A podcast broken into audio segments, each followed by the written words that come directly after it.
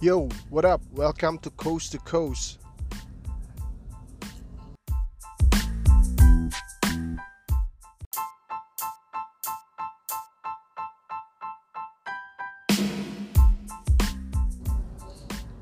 Hai hai guys, what up what up what up?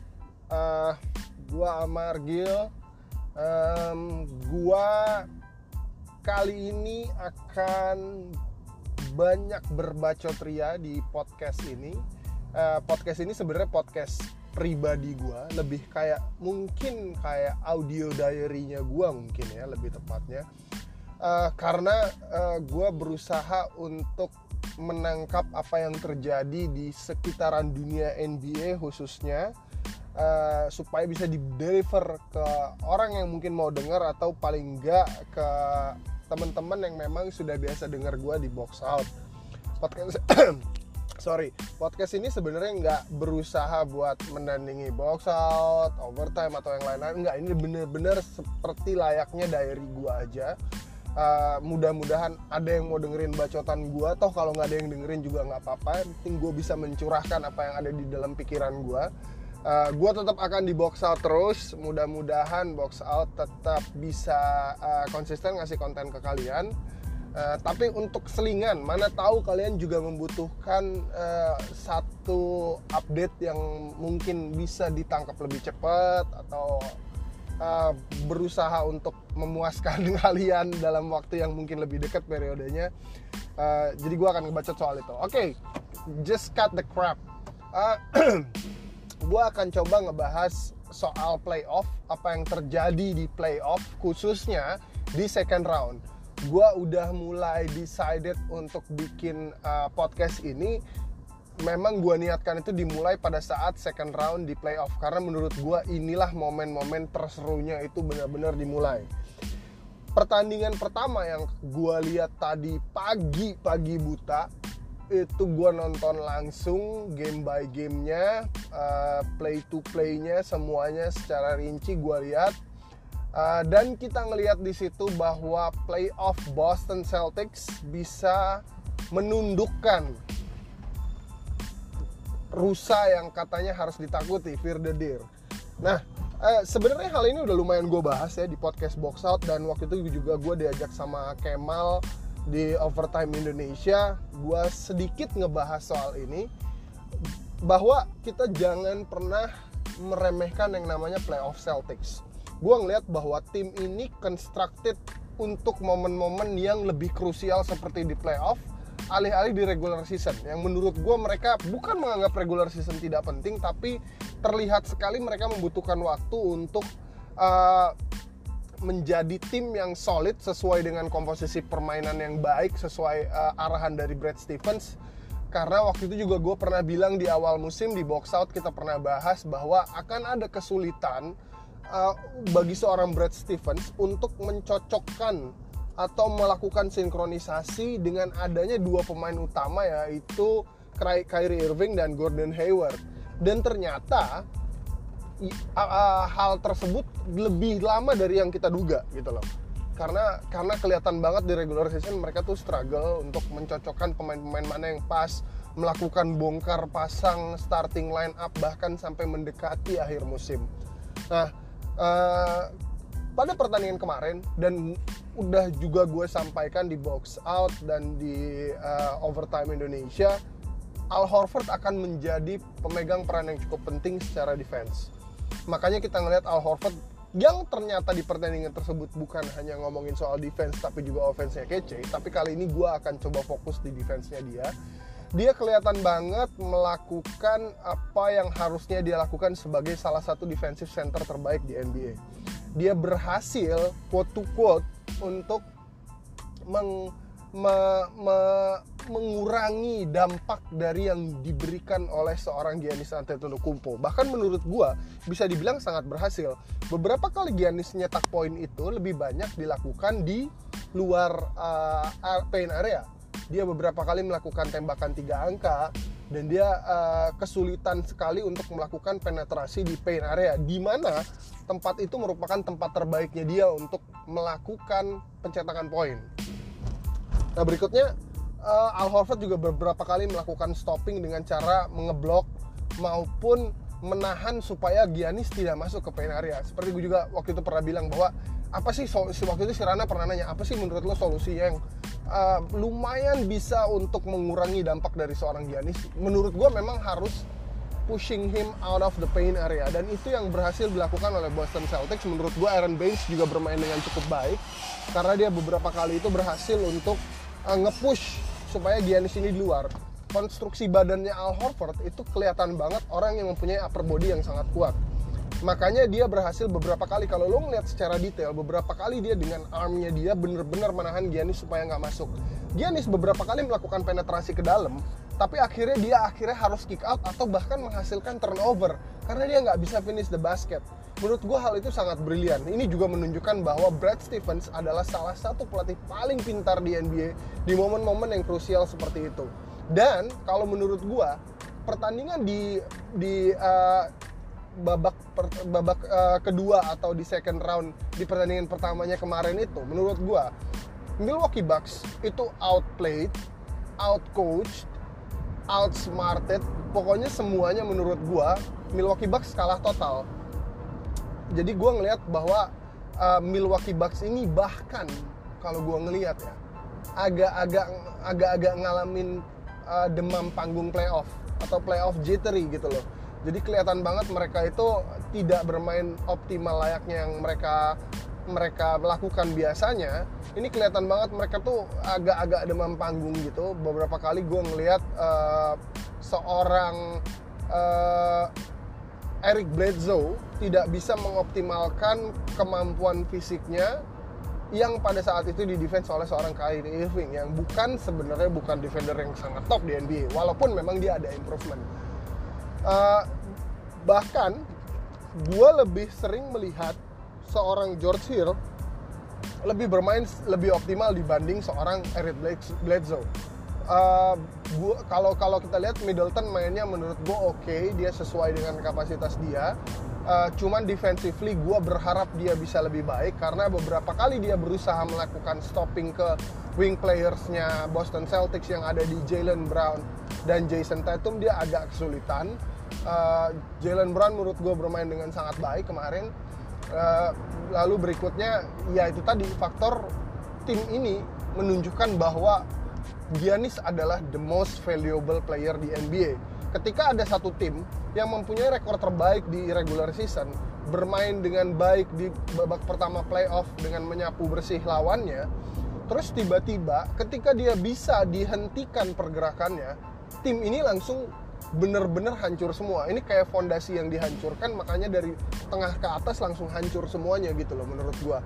Jadi uh, ini akan menjadi hal yang cukup berat buat Milwaukee Bucks tapi gue masih percaya mereka akan belajar dari uh, babak uh, apa dari pertandingan pertama kemarin. Uh, gue rasa coach Bud juga uh, mungkin akan melakukan beberapa adjustment untuk menyesuaikan apakah Giannis akan lebih banyak post play aja gitu loh. Karena gue ngelihat dia itu kemarin beberapa kali memang ingin melakukan penetrasi ke ring, tapi dilakukan steppingnya dari luar. Katakanlah misalnya dari sekitar free throw line atau dari luar garis three point. Dia pengen ngedrive tapi dia nggak bisa. Apa mungkin kalau misalnya Giannis justru post play aja udah di bawah di bawah ring aja post play nanti menentukan uh, apa namanya dia tidak terlalu jauh untuk uh, apa namanya menuju ke ring dan mungkin itu juga bisa berma uh, dia bisa juga menjadi lebih optimal. Jadi Giannis akan bermain lebih ke ala-ala layaknya seorang center gitu loh. Nah itu mungkin aja bisa dilakukan menurut gua tapi uh, kita nggak tahu apakah Brad Stevens juga udah punya beberapa cara untuk menanggulangi opsi-opsi yang akan dilakukan oleh Mike Butt. Gue rasa mungkin aja, considering bahwa dia adalah salah satu coach terpintar di NBA. Jadi uh, ini akan menjadi series yang seru. Babak perta eh, pertandingan pertama kemarin jelas-jelas nunjukin bahwa Boston Celtics adalah Boston Celtics. Ketika crucial moment mereka akan menjadi layaknya tim yang sangat-sangat bisa dipertimbangkan untuk masuk ke conversation sebagai kandidat terkuat untuk menjuarai NBA atau paling tidak Eastern Conference. Oke, segmen satu soal pertandingan pertama itu uh, udah dulu.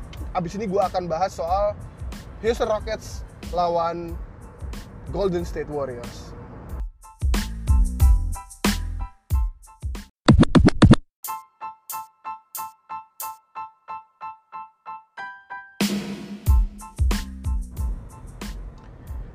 Yoi, sekarang kita beranjak ke West pertandingan kedua di babak kedua playoff kali ini.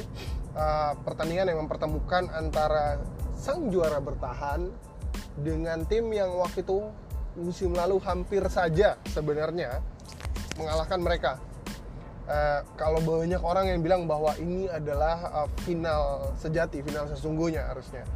Uh, tapi sebelumnya gini, gue agak lupa tadi ngebahas kenapa gue namain diary gue ini sebagai coast to coast. Karena kalau misalnya lo main basket, lo bawa bola dari belakang sampai ke depan lo ngabisin sendiri, itu disebut coast to coast. Nah karena gue di sini ngebacot sendirian, uh, kemungkinan besar ini akan gue sendirilah gitu loh. Mungkin aja gue akan bawa orang, tapi ya sangat jarang karena kalaupun melibatkan orang, gue akan lebih banyak ngebacot di box out Nah jadi gue melakukan ini sendiri coast to coast dari bawah sampai sampai atas dari lapangan belakang sampai depan.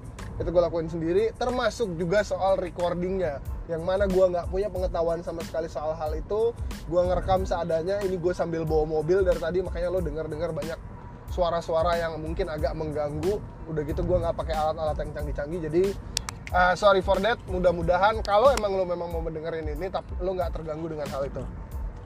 Oke okay, pertandingan berikutnya ini menurut gue pertandingan yang uh, harusnya bisa mendeliver sesuatu yang lebih exciting gitu loh buat kita. Tapi sayangnya menurut gue pertandingan yang terjadi di tadi pagi itu nggak seseru dari apa yang gue expect. Gue bilang agak boring. Uh, memang skornya itu nggak terlalu sering jauh-jauh banget sih, uh, agak lumayan kejar-kejaran. Tapi entah mengapa kalau lo bener-bener nontonin pertandingannya itu ada ada ada pace pace yang agak membosankan gitu. Tapi anyway gue ngelihat bahwa pertandingan ini e, memang kelihatan banget mereka masih berusaha untuk menyesuaikan dengan gaya permainan masing-masing. Kelihatan masih hati-hati gaya mainnya nggak terlalu terbuka makanya lo ngeliat tuh kayak kayak gimana ya? Kayak lo biasa nonton basket ngeliat yang mainnya lepas gitu kali ini tuh mainnya nggak terlalu lepas gitu loh. Gue nggak tahu kenapa cuman mudah-mudahan hal ini nggak terulang di pertandingan yang kedua dan berikutnya.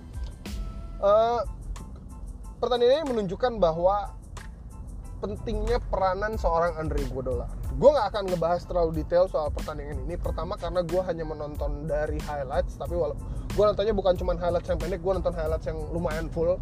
Bener-bener kayak hampir satu pertandingan. Tapi gue nggak bener-bener merhatiin secara detail kayak gimana. Mungkin nanti akan gue bahas lagi di box out kalau memang kita akan bahas di box out.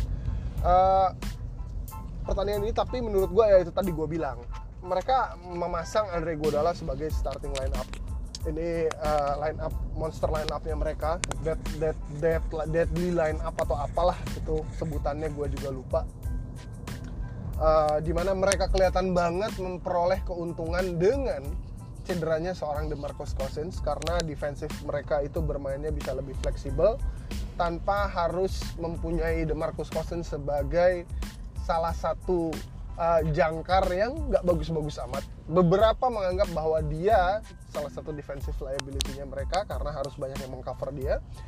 Uh, dan Andre Iguodala menurut gua se di, seperti layaknya tadi gua ngomongin Boston Celtics, ini orang built for the playoff built for the big moments jadi uh, Andre Iguodala bermain dengan sangat baik regardless bahwa bukan dia pencetak skor terbanyaknya Kevin Durant is Kevin Durant walaupun gua nggak ngelihat dia bermain dengan sangat optimal.